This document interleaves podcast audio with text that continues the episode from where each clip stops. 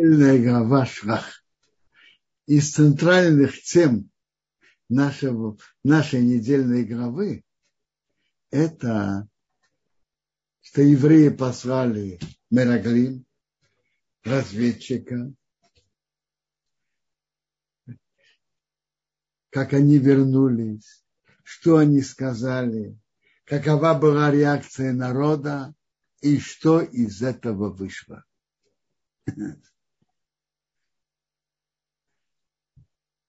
Тема это очень непростая.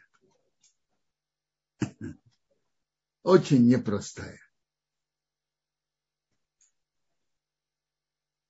Так давайте будем учить и стараться понять. Я читаю. Бог сказал к Моше, говоря, пошли себе людей, пусть высмотрят землю к нам, что я даю сынам Израиля.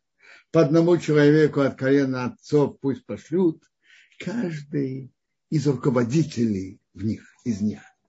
И Моше их послал в их пустыне Паран по устам Бога.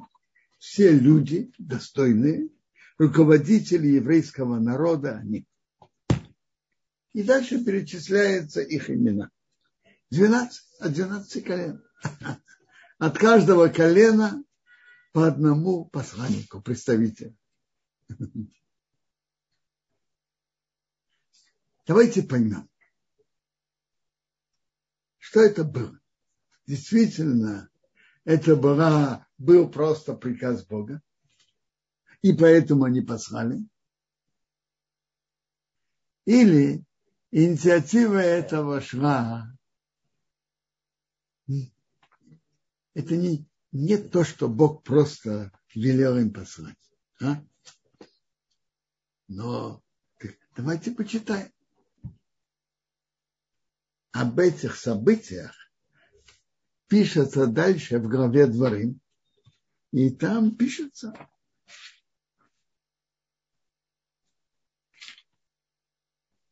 Я читаю Дворим, первая глава, 22 предложение вы приблизились ко мне все и сказали, пошлем людей впереди нас. Ну, пусть высмотрят нам, для нас эту страну и вернут нам слово. Дорогу, по которой поднимемся, и города, в которые придем. Так инициатива оказывается шват народа. Тут написано, что Бог велел послать. Что тут было? И, и тоже непонятно. Раз Бог, когда Бог велит, от этого выходит что-то нехорошее. От разве, посылки разведчика вышла большая трагедия. Народ вымер в пустыне. И еврейский народ, э, то поколение вы, вымерло в пустыне, а весь еврейский народ остался в пустыне скитать еще 40 лет. Что там было?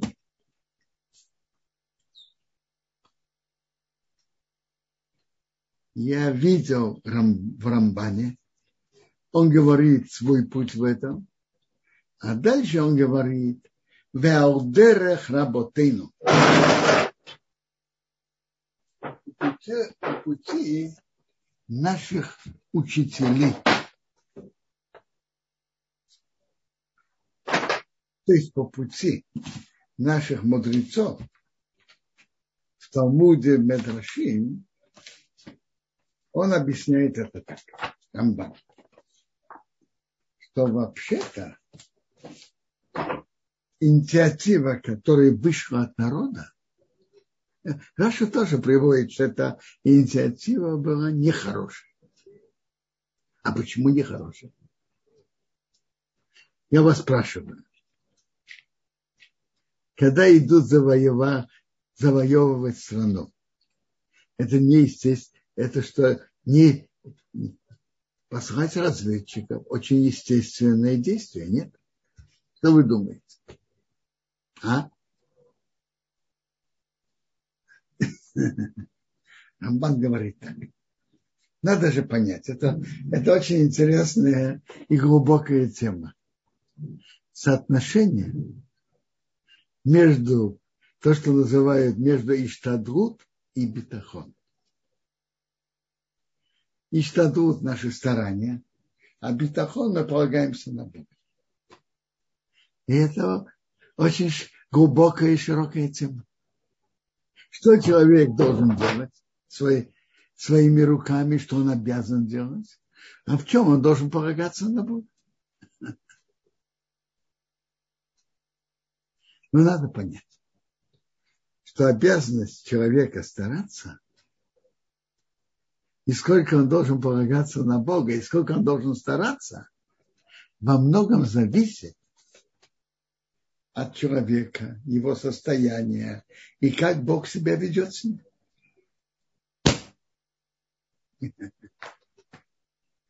Было бы что-то подобное у нас сейчас, то было бы очень естественно послать разведчиков.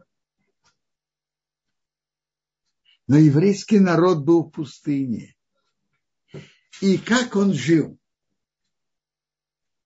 Его выход из Египта сопровождался чудесами.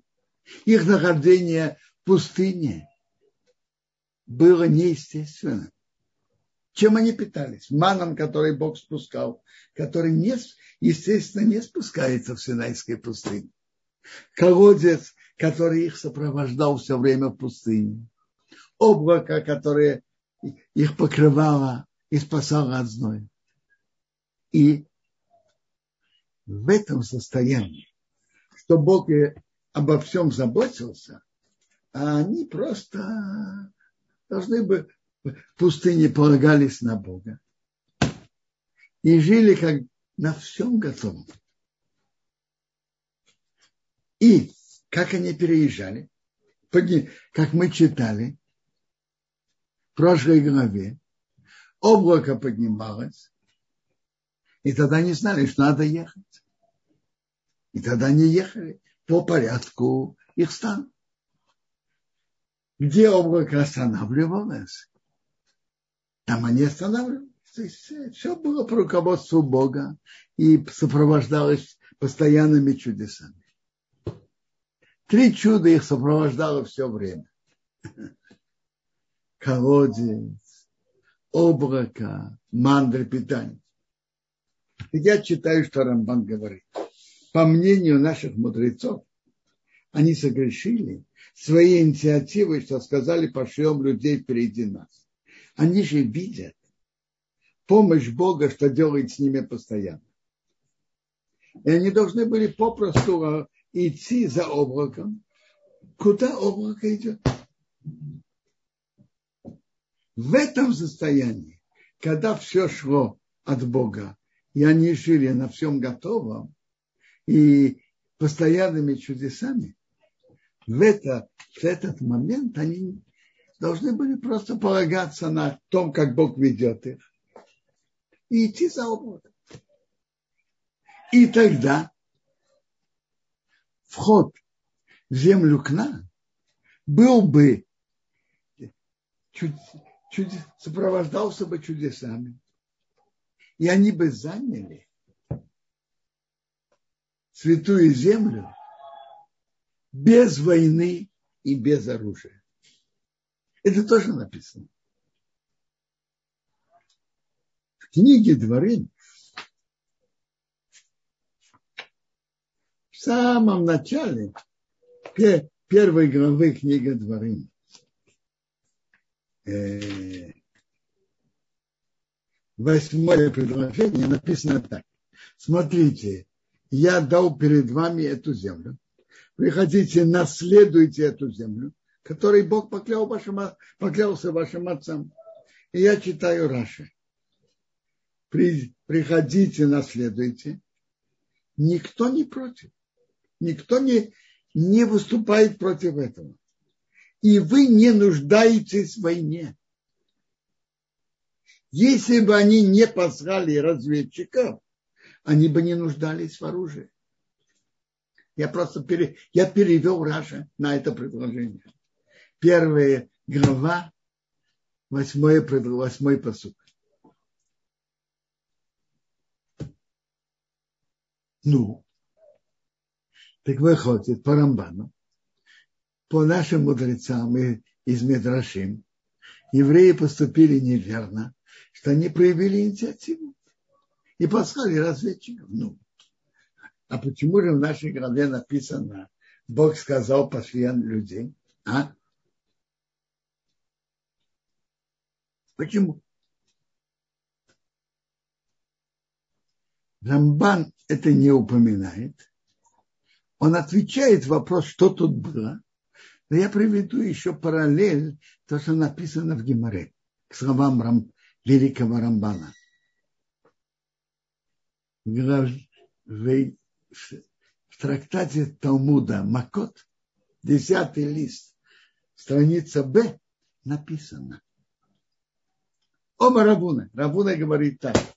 Мин ха-тора, мин ха-невиим, у мин ха-ктувим, из Торы, из пророков и священных писаний есть такое правило у Бога.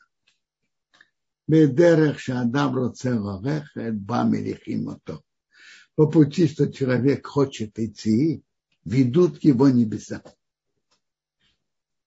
Это правило, которым Бог руководит людьми и, и народами по пути, что человек хочет идти, ведут его.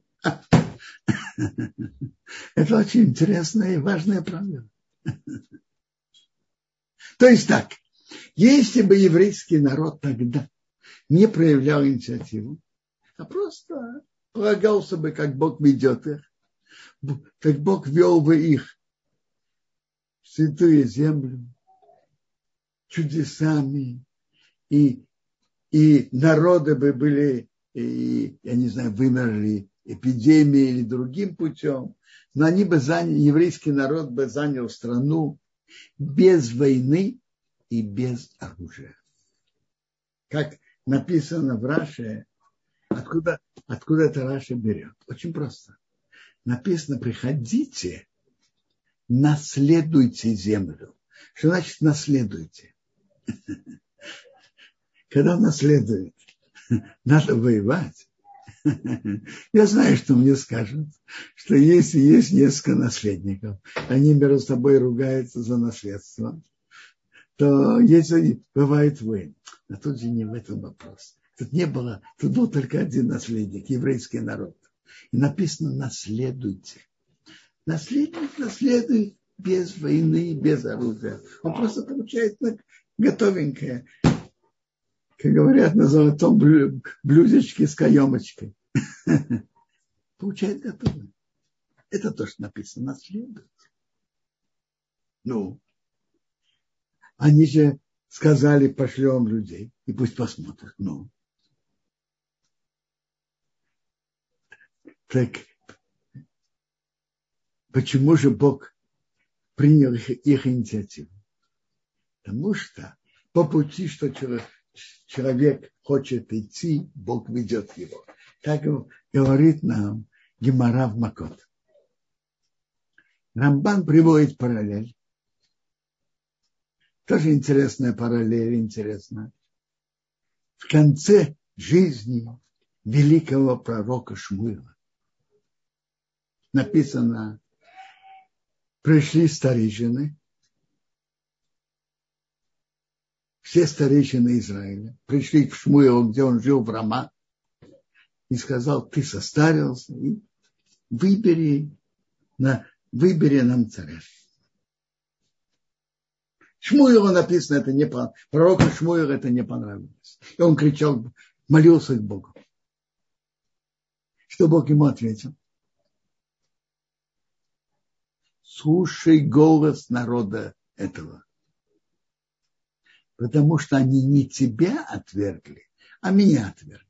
И дальше он, Бог говорит Шмуилу об их, о том, как они вели себя недостойно. То есть так, Шмуил по то, что ведь Шмуил жил. И Шмуил был не только великим пророком, он был руководителем народа, как царь он руководил народом. Как это? Зачем выбирать царя, когда уже когда Шмуил руководит народом. Так Шмуил, пророк Шмуил понял, что они его отвергли. А Бог ему сказал, это верно, но не только тебя не отвергли, но и меня отвергли. Что значит меня отвергли Бога? Как это? Очень просто. Когда пророк Шмуил руководил народом, в чем была его сила? Пророк Шмуил учился в военной академии. Я уверен, что нет. В чем же была его сила? Он был великим пророком, имел большую близость с Богом.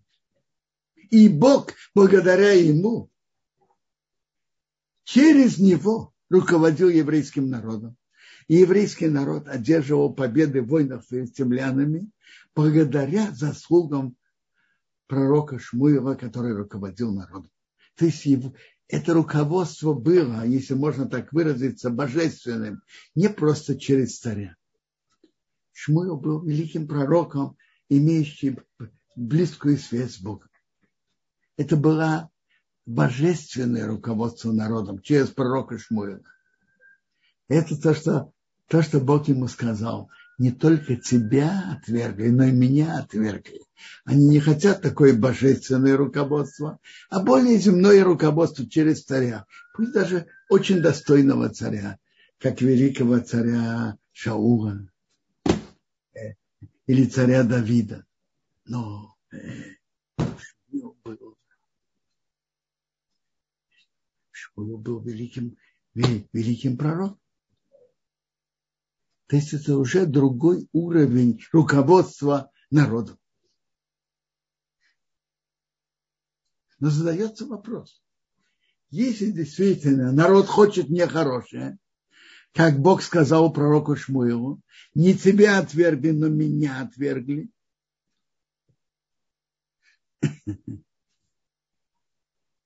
Да почему? Бог сразу еще до, до этих слов Бог говорит пророку Шмуилу, слушай голос этого народа. Почему? Я поним... Рамбан приводит здесь параллель а с историей с разведчиками, что раз народ захотел, то Бог велел послать разведчиков. То же самое приводит параллель с историей пророком Шмуила, когда старейшины народа попросили, потребовали выбрать царя. Как Рамбан это выражается, я терпел их их зло. То есть, а почему? Я понимаю, что это как написано в Геморе, который я процитировал. По дороге, что человек идет, ведут его. Народ, когда он хотел пророка Шмуила, пророк Шмуил его вел. Они захотели именно земного царя. Слушай голос. Слушай их голос. То же самое в истории с посылкой разведчика. Бог вел народ чудесами, неестественным путем в пустыне. И у них были постоянные чудеса. Они посылают разведчиков. Что это значит? Они хотят руководство Богом над народом более естественным путем. Народ так хочет. Пусть будет так. По пути, что человек хочет идти, ведут его. А что значит Бог сказал? Бог сказал послать руководителей. И Моше их выбрал и послал. Так Рамбан говорит, что Моше сам их выбрал. Давайте почитаем. Так им велели, что им велели? Им велели посмотреть страну. Поднимитесь на юг, поднимитесь на гору, посмотрите землю, какая она, народ какой, сильный или слабый, многочисленный или многочисленный. И какая земля? хорошая или плохая. И, и какие города открытые, которые, города, в которых он живет, открытые или укрепленные. И какая земля, жирная или тощая. Есть ли там деревья или нет. Крепитесь, при, возьмите из плодов земли. А время было, когда виноград поспевает. Что тут Моше хотел? Моше хотел, чтобы они привели с собой хорошие плоды. И чтобы все увидели, какая плодородная, прекрасная страна течет молоком и медом, и чтобы это укрепило их сердца, их желание войти в страну. Такая прекрасная страна. Они поднялись. И они дошли до долины Эшкол, срезали оттуда ветку с одним гроздем винограда и несли. Наши говорит, что восемь человек несли гроздь винограда. Была гроздь-гроздь.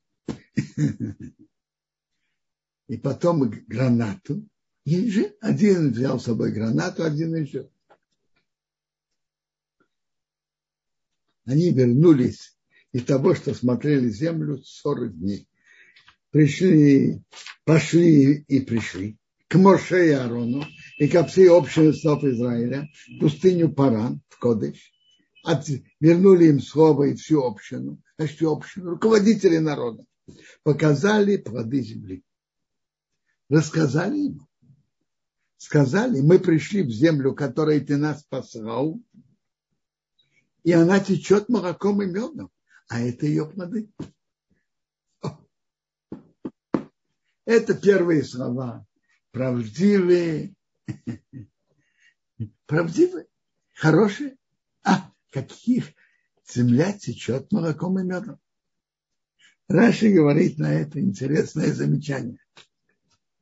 Ложь, в которой нет немножко правды, не имеет удачи.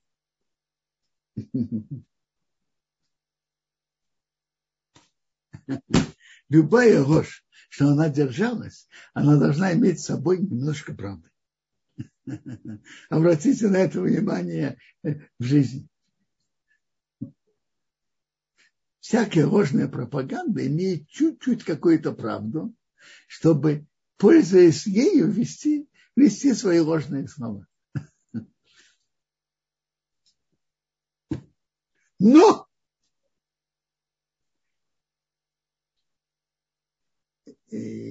нахальный, решительный народ, который живет в земле. Значит но? Но это значит совершенно невозможно. Тут они перешли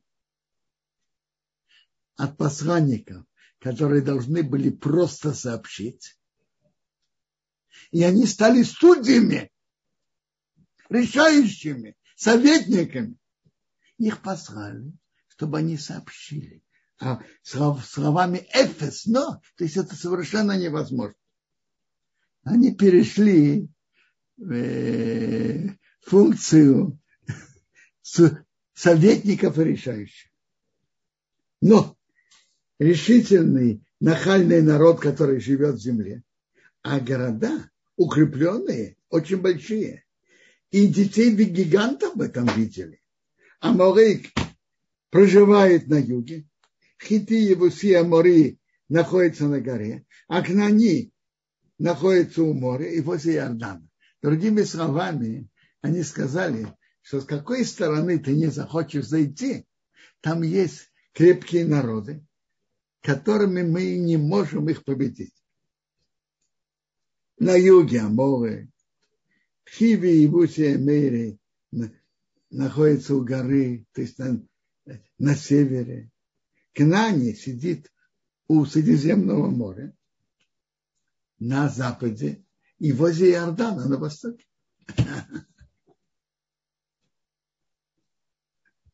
Колев, который был с Моше, два человека, которые не пошли за... Это все была, была позиция десяти из двенадцати разведчиков. Два были против. Ешуа и Колы. Ешуа от Афраим и Колы под колено Иуды.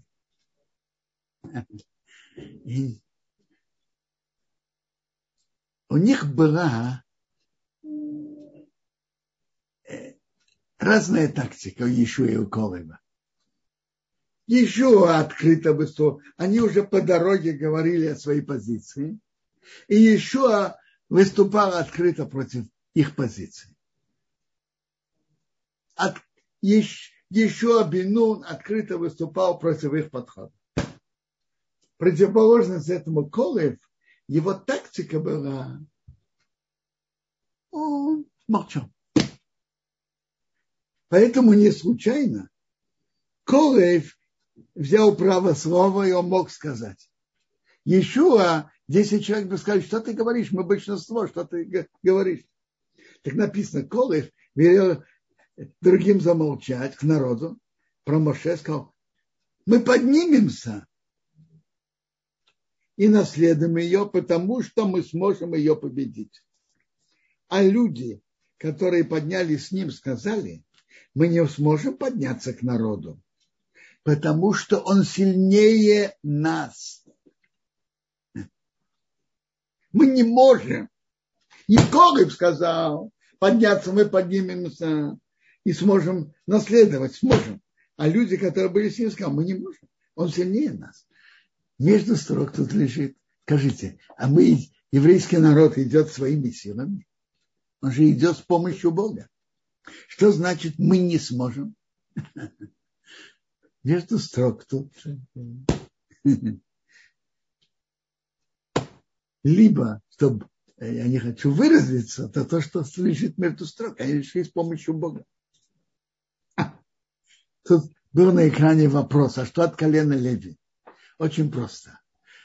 Послали посланников 12 колен, которые нас, должны были наследовать страну. А колены Леви изначально не должны были получить долю в наследстве, только города для проживания. Поэтому колено Леви не послало, а посланник, разведчик. Они вывели плохое слово о, зем... о стране, которую они смотрели про сынов Израиля. Они сказали так.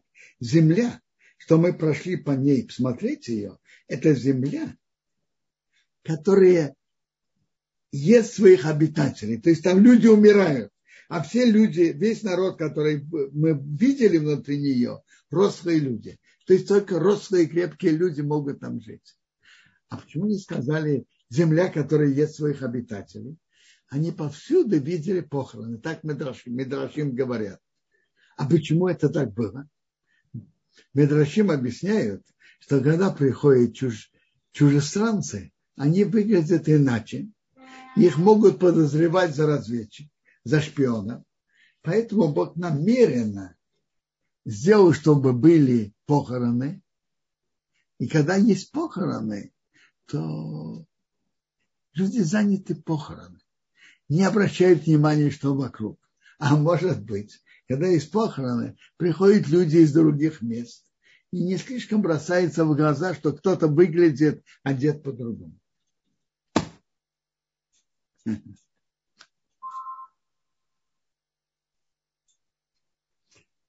продолжали говорить плохое. Мы там видели гигантов. Мы выглядели перед ними как саранча. Страшная вещь. Они привели народ к страху, падение настроения. Страшная вещь. Когда это было? Геморав Танит рассказывает нам, что это было. Они вернулись 8 ава. Гемора делает расчет, что они вернулись 8 ава.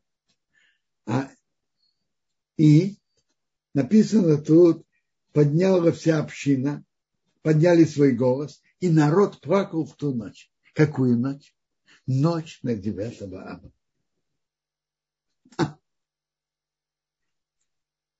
Наши мудрецы говорят на это, вы плакали в эту ночь напрасно.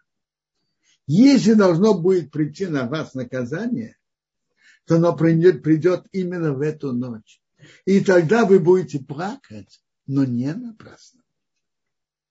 И поэтому разрушение первого храма было 9 ава. И что удивительно, что разрушение второго храма тоже было, произошло 9 ава. Восстание Баркохва и Бен было подавлено тоже 9 ава. И многие трагические события в, средне, в истории Средневековья было 9 ава. Изгнание евреев из Франции, по-моему, в 1306 году было 9 ава. Э, изгнание евреев из Испании были, было то ли 9 ава, то ли 10. Начало Первой мировой войны было 9 ава. Которая, Первая мировая война разрушила еврейскую жизнь в разных местечках, переломала очень много.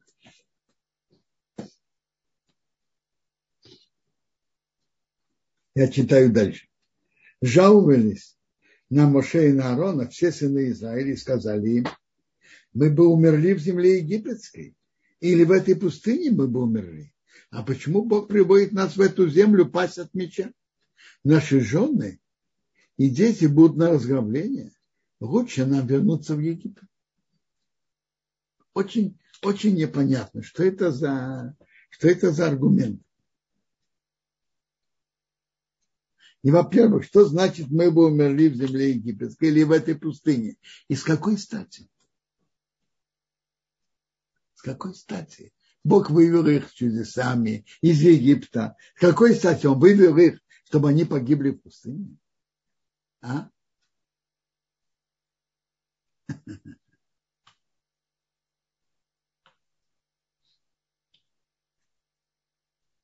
И что это за, что это за мысли? И были бы люди нашего поколения, ну, э, не видели чудес. А так они бы сказали так. Естественно, мы за не победить этих гигантов – этих сильных жителей страны не можем. Чудес. Откуда мы знаем, что Бог сделает нам чудо? Но они же видели постоянные чудеса Бога в пустыне. И Бог велит идти. Что они сказали? В чем тут, что они ими, что и, и они вдруг так думали? А?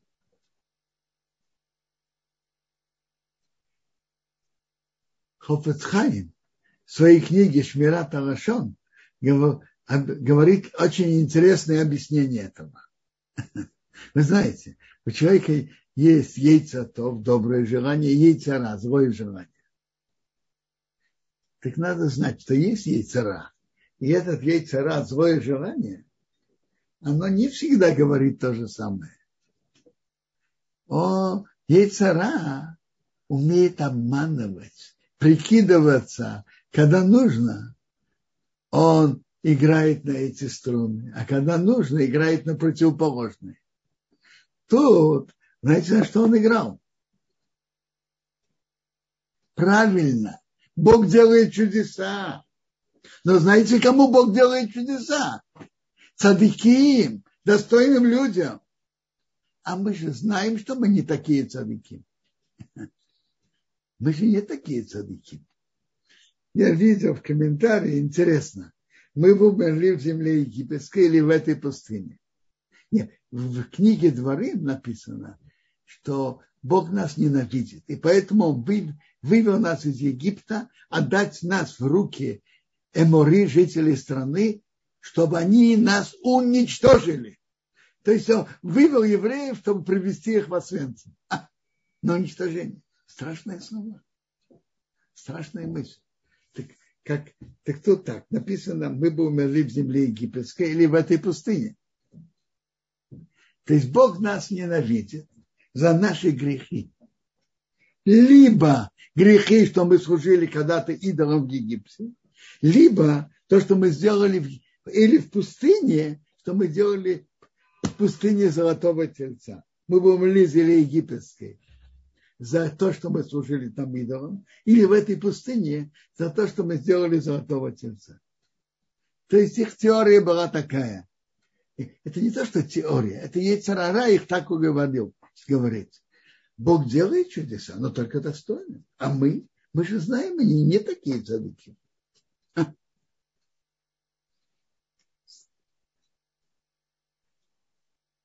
Увидим, что, что на это ответили. Сказали один другому назначим руководителя и вернемся в Египет. Упали мечи Аарона и их лица перед всей общиной сынов Израиля.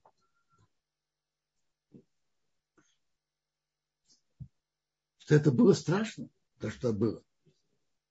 Народ так, так, так сказал. И еще Абинун и Калейф Бен Ефуне из тех, кто э, смотрели страну, порвали свои одежды и сказали, смотрите, что они сказали. Сказали ко всей общине сынов Израиля, говоря, земля, которой мы прошли смотреть ее, земля, земля хорошая, очень и очень. Они начали с положительного, в котором все согласны. Все сказали, что плоды земли прекрасны. Земля, которую мы прошли, земля хорошая, очень-очень. Если Бог захочет нас, Он приведет нас в эту землю и даст нам землю, которая течет молоком и медом. Если Бог захочет, Он даст.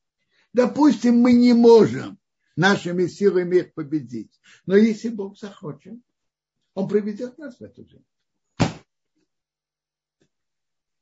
Только против Бога не восставайте. И тогда вы не бойтесь народа земли. Э, они как наш хлеб.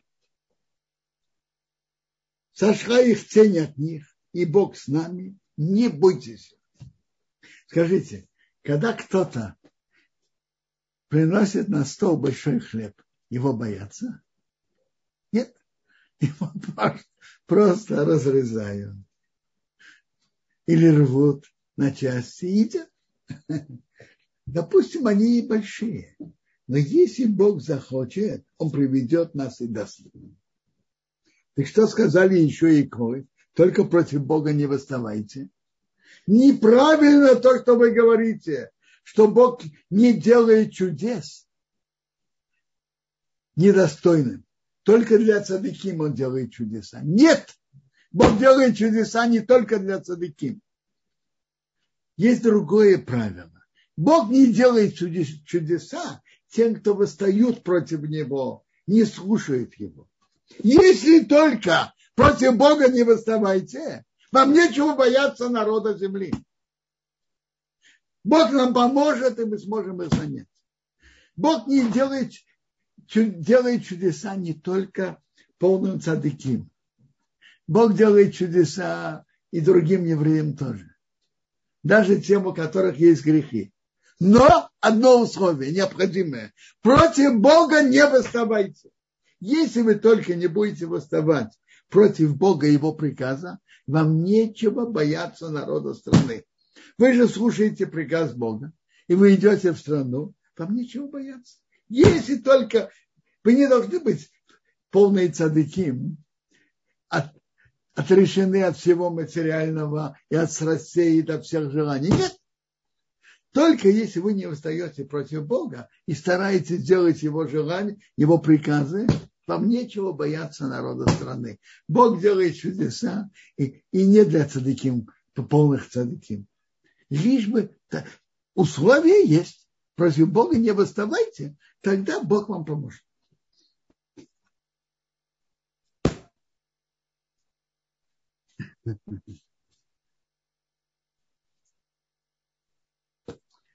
И тут Бог сказал к Моше страшный, страшный приговор. До каких пор я буду сердить этот народ, и до, каких пор не будут верить мне, все, из-за всех чудес, что я делал среди них. Я же сделал среди них так много чудес. Они мне не верят. Я перебью его эпидемию и уничтожу, а я тебя сделаю великим народом. Больше, более великим и, и сильным, чем он под предложение, подобное которому Бог сказал Моше после греха Золотого Тельца. Заменить весь еврейский народ и за и, и, Бог же обещал Авраама, Исаака и Якова. Такой, если народ уничтожит народ, то что будет с обещанием Бога? Я сделаю из тебя великим народом. Ты тоже их потом. Что сказал Моше Богу? Да, но тут будет осквернение имени Бога. Египтяне услышат, что ты вывел твои силы этот народ. И они скажут про жителей страны. Ведь тут видно, что Бог делает великие чудеса с еврейским народом. И есть облако стоит, столб, облако стоит над ними днем. И столб огня ночью. И если умертвишь этот народ как одного человека, так народы, которые слышали, слышали про тебя, про Бога и про твои чудеса, скажут так. Мы же видим, что Бог идет с этим народом. Бог его любит. Э, о, облако стоит, облако Бога стоит над ним. И тут вдруг Бог умертвляет их. Облако стоит над ним. Значит, Бог их любит. Так почему же он их умертвляет? Они от Бога. Они скажут, потому что Бог не мог привести этот народ в землю, что он поклялся им, и поэтому он их зарезал в пустыне. То есть с Египта Бог, Бог мог э, справиться. А с хананянами они, они сильнее, они крепче. С хананянами Бог не смог справиться. Не, не смог справиться, поэтому он их убил. Э, убил. Это, это большое хилул осквернение имени Бога, что, что у Бога Бог не может это сделать народ не поймет, что это наказание от Бога.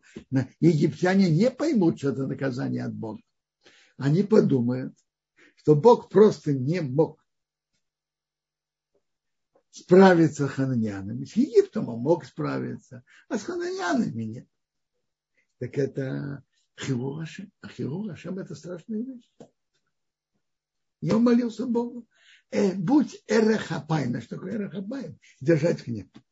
Прости этому народу. Сказал Бог, я просил. Значит, я просил, я просил только одно. Сдержать свой гнев. Приговор был умертвить всех одновременно. А я сдерживаю свой гнев. Они умрут в течение 40 лет постепенно.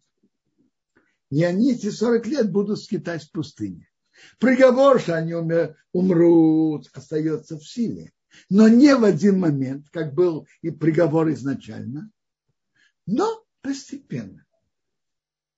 За 40 лет все они погибнут до 60 лет. Каждый умрет в 60 лет. И за 40 лет весь народ вымрет.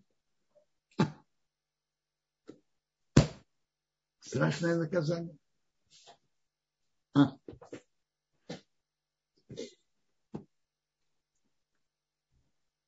Я упомянул в начале урока, что если бы евреи не проявляли инициативу, то они пошли бы в землю, в святую землю, без оружия и без войны.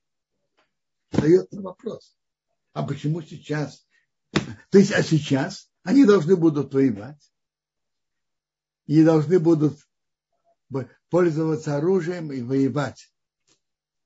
А где написано это наказание? Написано наказание, что они вымерли в пустыне постепенно. А где написано наказание, что они должны будут занять святую землю войной и оружием? Где это написано? А?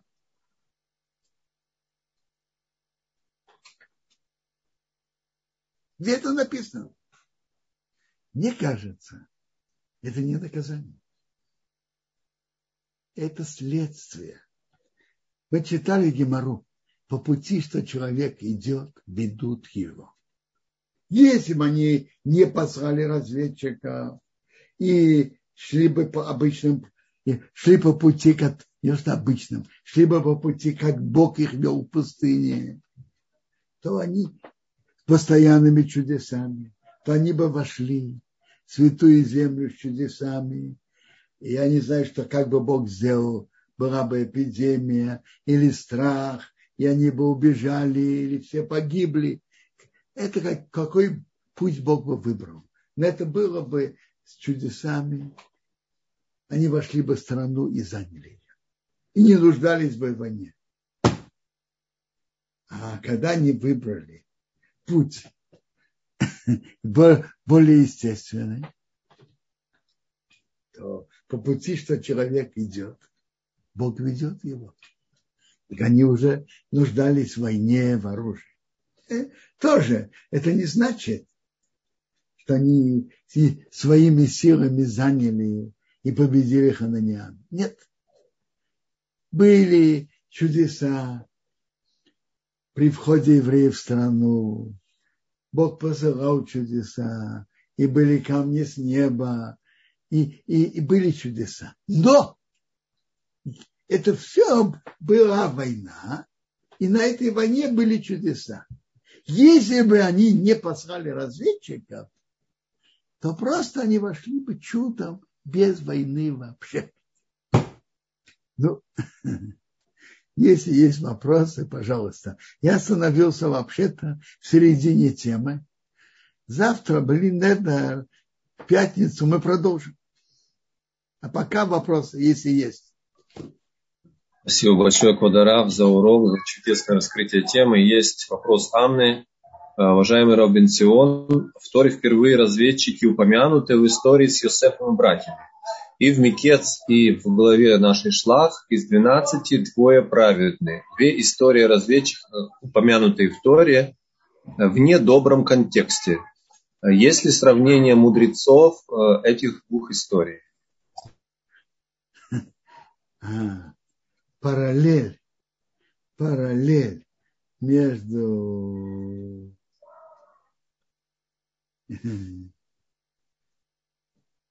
между историей с Иосифом, надо, надо посмотреть. Я, наверное, есть параллель. Сейчас мне не вспоминается точно, где и как наши мудрецы об этом говорят.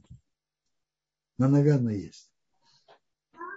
А, тут поднятая рука у Ирины. Ирина, пожалуйста, мы включаем микрофон, поднимаем, пожалуйста, руки и пишем наш вопрос. Да, Ирина? Да, слышно? Да, спасибо. А, вопрос э, э, трудно сформулировать, но вот пришла такая мысль. Скажите, пожалуйста, уважаемый Равзельбер, как вам кажется, или веруете, может быть, лучше, чем я. Вот наше отношение сегодня к Торе, я имею в виду не отношения, а насколько актуально все. И каждый год и по кругу читаем, и актуальность только растет, и понимание, и оно относится к каждому, ко всем событиям, которые происходят сегодня, и каждому из нас, ко всем нашим событиям каждого дня, все, что с нами случается. Но вот наше отношение к каждой главе, которую мы переживаем – оно э, как бы меняется, знаете, как у детей. На одну главу мы говорим, ой, боже, ну что же они такие дурные-то, почему они так сделали? Вот я так не сделал, мы так не сделали. А другая глава, да, правильно, правильно их наказали. Вот, вот эти вот вещи интересно, но мы большим главам, мы, пожалуй, сегодня скорее, наверное, с осуждением относимся, осуждением к народу. Тут что ж так они такие чудеса-то не понимали? Вот сегодняшний взгляд на те события, Э, ну, не как осуждение, нет, не как осуждение, как вот переживание, чувства наши сегодня по отношению к тому, что описано в Торе, э, насколько вот, э, вот эти тысячелетия, как вот это вот интересно соотносится и что об этом можно сказать, учитывая то, что все-таки больше глав тех, которые мы понимаем, что, наверное, сегодня вот мы бы так да, не поступили, и меньше глав тех, где мы сочувствуем вот и хотим в защиту сказать тех, с кем что-то происходило. Но опять-таки не осуждая, а скорее всего думая, ну как же они это не понимали. Вот, вот по этому поводу, вот как вы можете это прокомментировать? Смотрите, это действительно большой вопрос. Как это, видя все эти чудеса, а, они не послушали. И я, я сказал, какое объяснение, как Хофецхайм говорит, что они считали, бо э, мы сами, естественно, не можем. Мы нашими, мы, естественно, не можем занять страну. Они намного сильнее нас. Между прочим, то, что они сильнее нас, сильнее евреев, это Моше в книге Дворим говорит очень четко и ясно. Бог тебя вводит в страну народов, которые более многочисленные и более могучие, чем ты. Это факт. Но вопрос же другой. Они же не шли своими силами. Они шли помощью Бога. И Бог посылал им постоянно чудес, чудеса. Интересно, в Тегелим в Тегелим, в 78 главе написано Кирехемино Башем Варейботху Бейжосы. Не верили в Бога и не полагались на его помощь.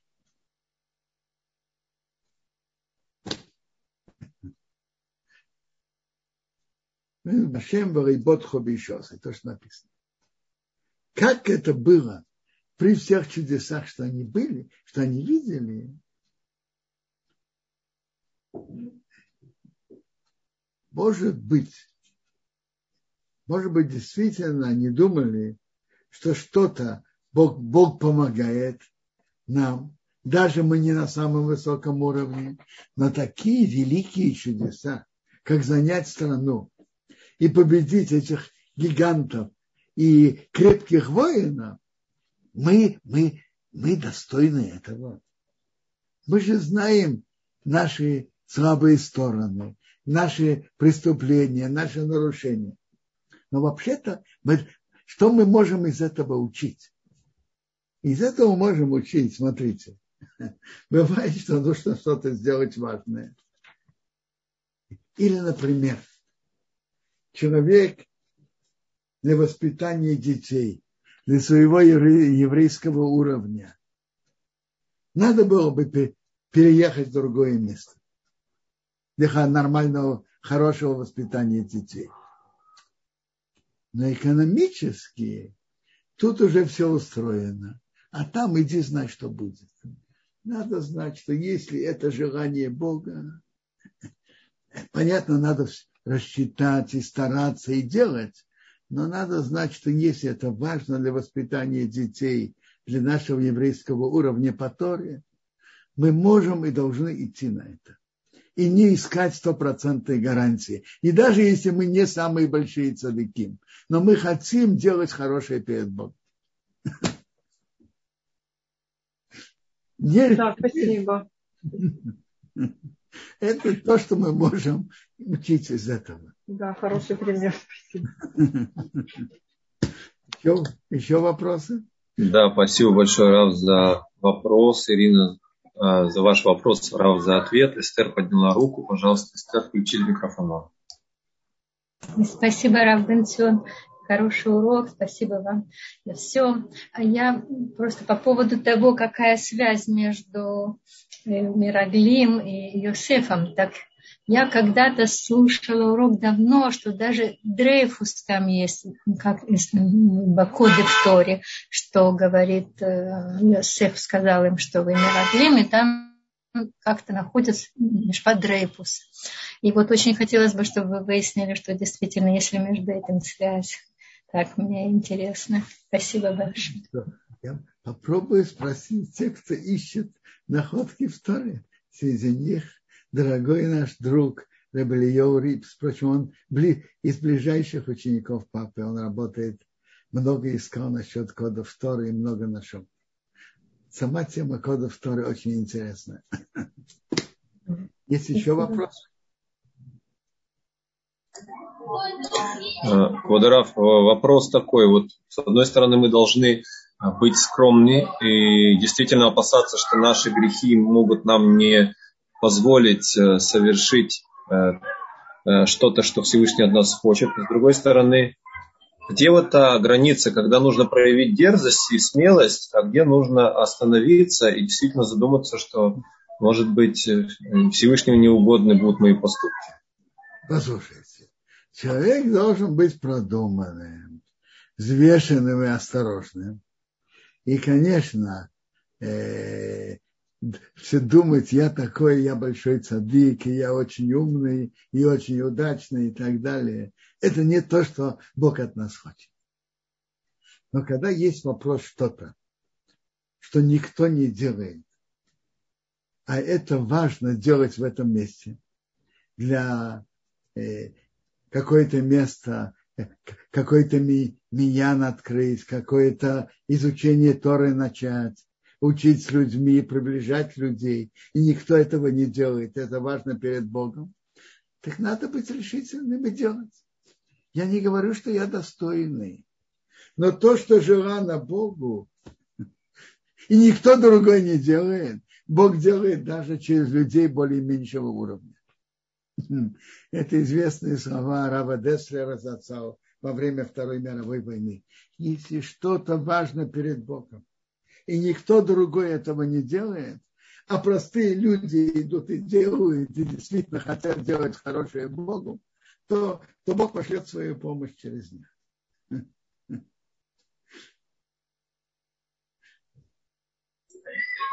Правило перке, а вот. Бемаком шаина нашим, там, где нет людей, и штаду или есть, иш, быть человеком. Кто-то другой делает, ты не обязан лезть, я тоже, я тоже буду. Нет, кто-то делает, замечательно. А если никто другой не делает, прояви ты инициативу.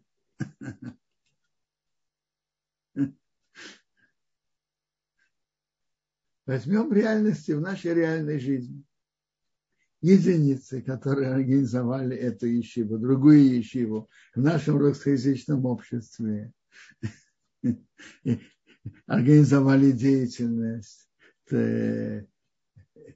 Ведь, ведь, то, тот же, например, Авром Коэн организовать деятельность вечерних мест обучения Торы и, и, и другие места Торы. Никто другой не делает, организовать идем. Делать то, что хорошо перед Богом. Никто другой не делает. Перейдет.